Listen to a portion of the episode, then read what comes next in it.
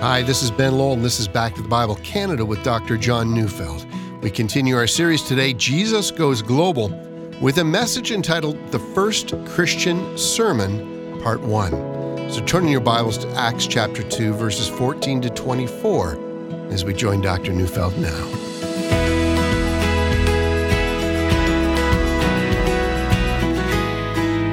Throughout my lifetime, I've heard a great many sermons, and well, I've preached a few myself. And in some circles, a sermon is a negative thing. I mean, someone's going to say, I don't need a sermon when, you know, when they're trying to deflect someone who's lecturing them on something. Or we might even hear it more directly. You know, don't you go and preach to me. And then, of course, there's the more gentle rebuke when someone's going to say, it just sounds too preachy.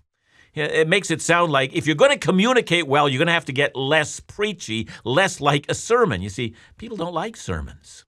All that to say that preaching often gets a bad rap, and since I've been a pastor and a preacher for many years, I've I've heard all the jokes. Like the one about the preacher and the bus driver who both went to heaven, and the bus driver got a mansion and the preacher got, you know, just regular row housing in heaven. And when the preacher wanted to know why that was, he was told, well, you know, when that bus driver drove, he drove like a madman, and men and women prayed. And when you preached, men and women just slept. Yeah, yeah. The joke's about droning on and on.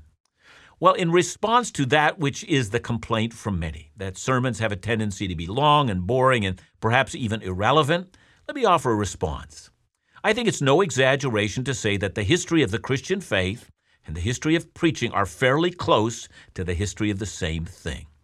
David Larsen, in his very excellent book called The Company of the Preachers, makes the point that whenever anything other than preaching was central in the focus of the worship of the church, the church was always in decline. And he gives evidence for that. He points out that in the Middle Ages, for instance, when liturgy took a greater place than preaching, we not only saw a severe decline in the church, but also a decline of truth and of faith and about what it means to know God.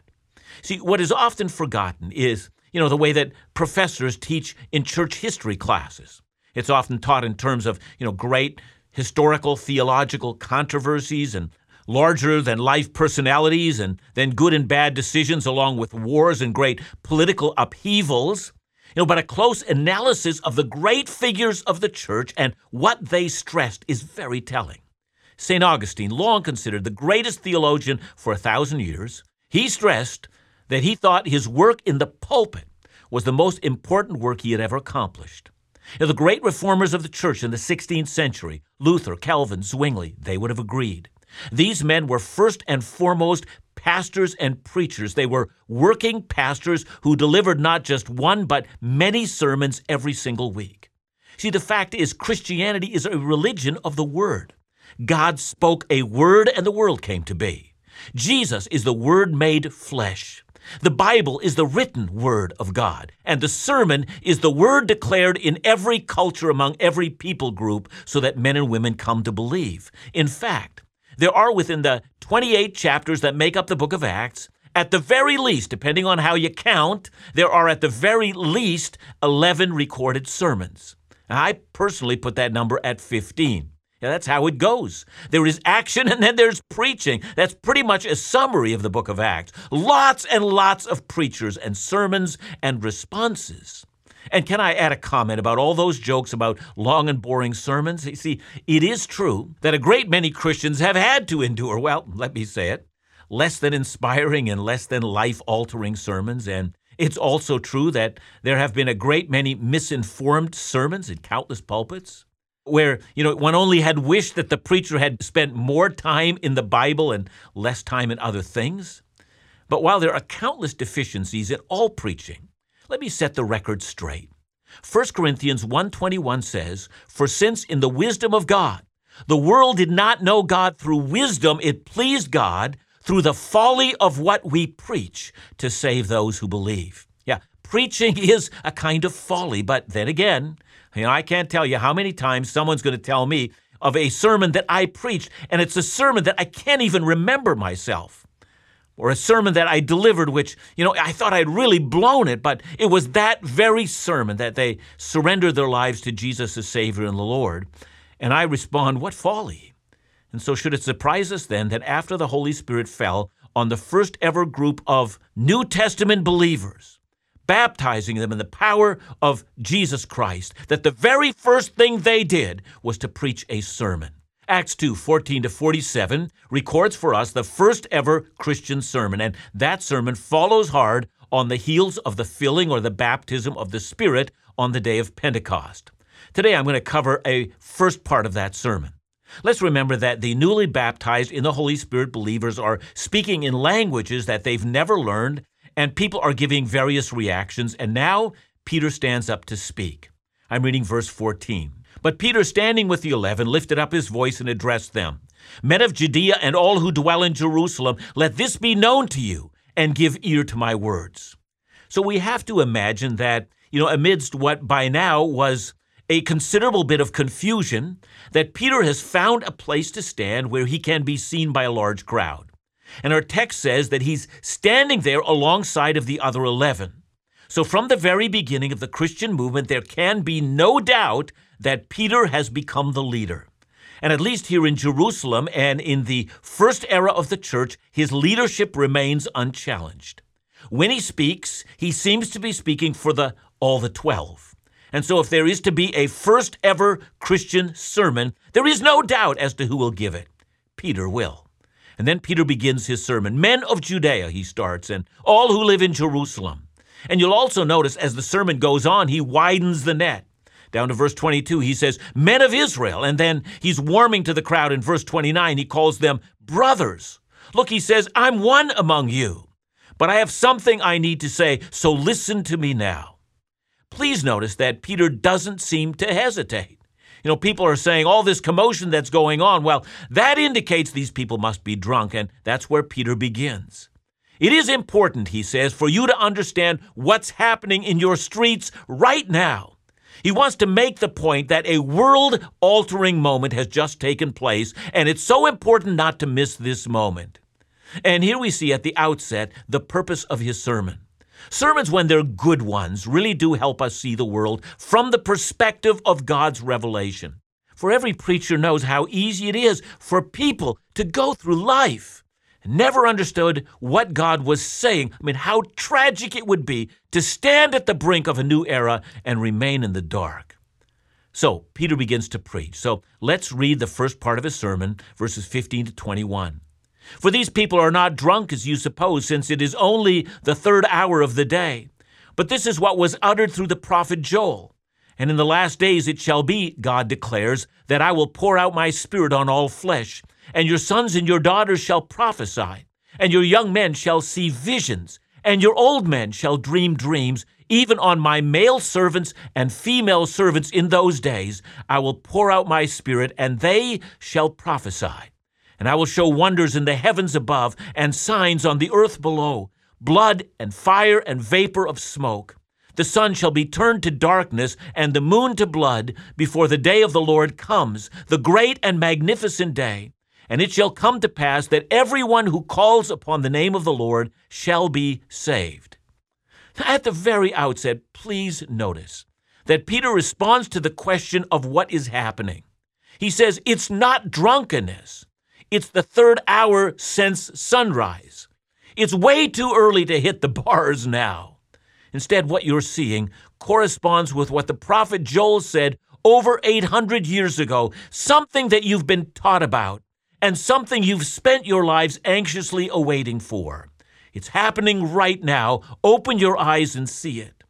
See, it's important for us to see that all the New Testament sermons follow a very, what will become, if we look at them carefully, a familiar style.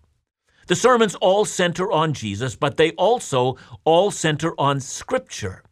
The New Testament preachers always show Jesus in the light of the Bible or in the light of the Old Testament. See, from their perspective, any time you preach Jesus, you have to do it in the light of the Word of God. And I make mention of that here because, as many of us know in our day, there are those who, in their confusion, say, Look, we worship Jesus. We don't worship the Bible. We're Jesus centered, not Bible centered. So, this attempt to make a dichotomy between Jesus and the Bible is completely contrary to the very beginnings of the Christian faith. All the preachers said the same thing. Jesus is the fulfillment of Scripture, and Scripture tells us who the real Jesus is. And that's where all good preaching takes its root system. It's a Christian sermon if it reads Scripture and explains Scripture. Remember, the Christian faith is a, is a faith that's grounded in the Word. Now, of course, something new has happened. Jesus died and rose again, but if you're going to understand that, says Peter, you're going to need to get out your Bible.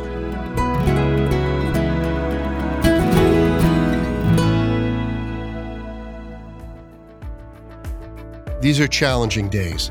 Many, some our neighbors, family, friends, find themselves in difficulty they would not have imagined only a few months ago. In times of crisis, we often find ourselves searching for something or somewhere to place our confidence. And for many, that means a considered rediscovery of their faith. Maybe you're experiencing this yourself. I know for Back to the Bible, these days have provided a stark reminder of the need, privilege, and opportunity to represent Jesus Christ through the teaching of the Bible. In short, it's reinforced for us the need to keep showing up to remain faithful in declaring the trustworthy Bible teaching you've come to expect. Wherever people are searching, we want to be there. Your continued support of all the ministries of Back to the Bible Canada is essential. God's people across Canada recognizing the times and responding with the truth of God's Word. To discover more about Back to the Bible Canada or to offer a gift to support, call us today at 1 800 663 2425 or visit backtothebible.ca.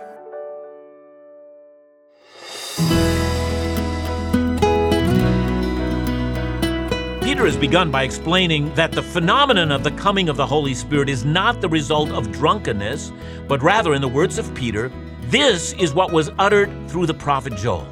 And then Peter quotes from the book of Joel, or to be specific, from Joel chapter 3, verses 28 to 32. It's, it's an interesting quote because, you know, Peter believes that the words of Joel are now being fulfilled, and that might strike us as somewhat odd.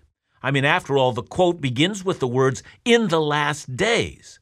That would mean that Peter thinks that these words are now being fulfilled in what is presently, that is, at the time of Pentecost. This marks the beginning of the last days. You know, we've heard of many preachers who speak about the end times, and then they speak with the conviction, you know, we're now living in the end times, that is, you know, in the last 30 years or so. But according to Peter, we've been living in the end times since Pentecost, now for us in the last 2,000 years. Now then, how does Peter understand the prophecy of Joel? Well, now, every Jew in Jerusalem of that day would have understood the context of the book of Joel. Know, these were Bible literate people. Joel's prophecy was probably given around 835 BC, and during those days there had been a locust plague that had ravished the crops, leaving the land of Israel at the point of famine and starvation. It was severe, the situation had become desperate. And in the light of those events, Joel spoke of the experience of the grasshopper plague as, as a symbol, or as a tremor, if you will, or as a foreshadowing of a much greater coming event, and that event was the day of the Lord. The day of the Lord was understood as the day at the end of the ages. God would establish his eternal kingdom. He would then destroy evil and he would reward and save the righteous. And furthermore, God would do this through his chosen or anointed one or his Messiah. You know, in Peter's thinking, the coming of Jesus really did bring about the beginning of the day of the Lord. When Jesus came and preached and healed and ordered nature to do his will, the demons were fleeing, the, the dead were rising, the blind were seeing, and the lame were walking. I mean, what was all of that? Was it not that the day of the Lord had already broken into this present hour? God was beginning to bless his people. And so, using Joel's prophecy, Peter notes how Joel had said that in the day of the Lord, your sons and daughters will prophesy, and your young men will see visions, and your old men will dream dreams. You know, what Joel was speaking about is how, when the kingdom of God arrived, that this hour would indeed be the hour of the Holy Spirit, who would come upon all of God's people, and then all of God's people would prophesy. And indeed, there are a number of ways of understanding prophesying. You know, one is to predict the future, and that clearly didn't happen at Pentecost. I mean, another is to deliver a message from God. But another definition of prophesying is to engage in spirit directed adoration and praise of God. You know, for instance, 1 Chronicles 25, verses 2 and 3 speaks of the sons of Asaph who prophesied under the direction of the king. Well, what exactly did they do? Well, it says they prophesied with a lyre, which was a musical instrument, in thanksgiving and praise to God. Well, says Peter, this gift of tongues, or when you heard these 120 who were baptized with the Holy Spirit, I mean, not just a few, but every one of them, you heard them speaking in your own languages, and they were declaring the mighty acts of God, which is a fulfillment of the hope of the end of the days when all God's people will prophesy. You know, Peter might have also quoted from, you know, Numbers chapter 11 you know, when two men in the camp of Israel began to prophesy because the Holy Spirit, it says, came upon them. Well, back then, Joshua reported that to Moses, and he says, Look, Moses, we've got to stop this kind of activity from going on. But verse 29 says, But Moses said to him, Are you jealous for my sake? Would that all God's people were prophets, that the Lord would put his spirit on them. That is, I wish that all of Israel had the Spirit of God and that in consequence they would all prophesy. Yeah, indeed. Wouldn't that be great? Well, that was what Joel was talking about. And says Peter, on this day of Pentecost, what you've just seen is that. Something that's never happened before. And if you doubt it, well, then explain to me how all these people who had never learned these languages, and in many cases they never even heard them spoken before, are now prophesying in your own languages. Isn't God giving you the evidence that the prophecy of Joel is being fulfilled right now in front of you? But of course, Peter is not done with his quote from Joel, and at this moment it gets, you know, it gets a little bit tricky to understand what Peter had in mind. You know, it strikes me as quite possible that Luke, you know, who quotes Peter's sermon, might only have given us the Coles Notes version or the abridged version of the sermon, Peter may have explained it all, but we are left with only a bare outline. But I need to say that bare outline is a very, very good outline. See, in his sermon, Peter keeps on quoting Joel. I will show wonders in the heaven above and signs on the earth below. Well, how was that fulfilled? I mean, after all, Joel is speaking about wonders in heaven, and there he speaks about the sun turning to darkness. Well, just two months earlier, in that very city when Jesus died on the cross, what had happened. I mean, Luke, who records this historical event, said the sun turned dark for three hours. Well, now, what about those signs on the earth below, this blood and fire and vapor of smoke? I mean, how did that happen? Well, again, we're left to wonder how Peter might have applied this. I mean, perhaps he understood these words to have been done figuratively. I mean, the blood and fire on earth are an excellent symbol to describe the events of the Passion. You know, from the illegal trials to the mocking of Jesus to, to the whipping of him to making him drag his cross through the streets of Jerusalem and then to crucifying him as the venom of hatred poured out of the lungs of the crucifiers. It's like blood and fire. But Peter will leave that part that they have conspired together to kill the Lord's Messiah, and therefore they are worthy of damnation. He's going to leave that to the end of the sermon. But for now, he keeps on quoting. He also says that during these last days, Joel has pointed out, everyone who calls on the name of the Lord will be saved. And with that, Peter, the man who just 50 days earlier had denied that he ever knew Jesus, the, the man who was afraid to make his stance, especially when it would cost him his life. Now we see the spirit filled and anointed Peter standing before some of the very same people who less than two months earlier had shouted until their throats almost gave out, Crucify him. And so here's Peter standing in front of these same people, and he says, Didn't you recognize what was going on? The day of the Lord was at hand, and blood and fire was springing from your souls, and yet in marvelous mercy, anyone who calls on the name of the Lord might still be saved. And then, like any good preacher, Peter now begins to make application, verses 22 to 24. Men of Israel, hear these words Jesus of Nazareth, a man attested to you by God with mighty works and wonders, and signs that God did through him in your midst, as you yourselves know. This Jesus, delivered up according to the definite plan and foreknowledge of God, you crucified and killed by the hand of lawless men. God raised him up, loosing the pangs of death, because it was not possible for him to be held by it. Yeah. The first Christian sermon is just now warming up. Men of Israel, Peter calls out, you saw Jesus. You are witnesses of his mighty works. You know the signs that he did, that signs that witness to you that this man truly was the long expected Messiah that our Bible spoke of. Ah, they could almost guess where the preacher is going. You knew he was your Messiah, but in blind rage, you nailed him to the cross. Ah, now Peter is going to get to that, but he's not there, not quite yet. No, he wants them to know that Jesus went to the cross because of the foreordained or because of the predestined will of God, or he says, by the definite plan and foreknowledge of God. God determined that his Messiah would suffer and be put to death by men who were stained in sin. Yeah, the lawless ones. But that's not the end of the story.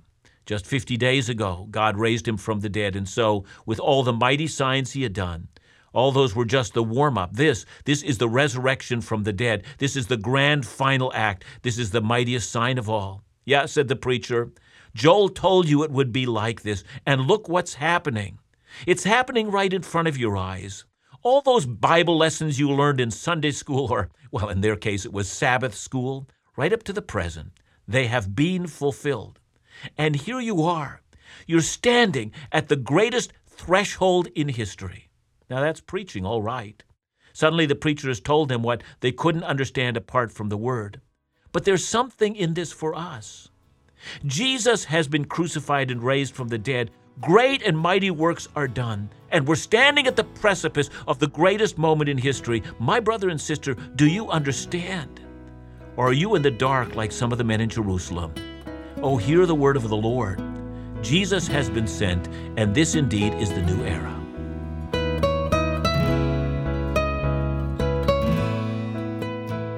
Thanks so much, John. Uh, can you help me understand one thing, though? The reference to last days. Help me get a better understanding of what's being said there. Yeah, I mean the last days. I mean sometimes in you know in our generation we talk about the last days like are we within like 20 years or whatever it is of the Lord's return. I mean the Bible never talks that kind of language. The last days are the days in which the kingdom of God has been activated through Jesus, even though uh, we recognize that ultimately it has not been consummated, but it has already come in the present form. So uh, when we talk about the last days, now that Christ has died for our sins, and now that the Holy Spirit has come, since that time we're in the last days. That's great. Thanks so much, John. Remember to join us again tomorrow as we continue our series, Jesus Goes Global, right here on Back to the Bible Canada, where we teach the Bible.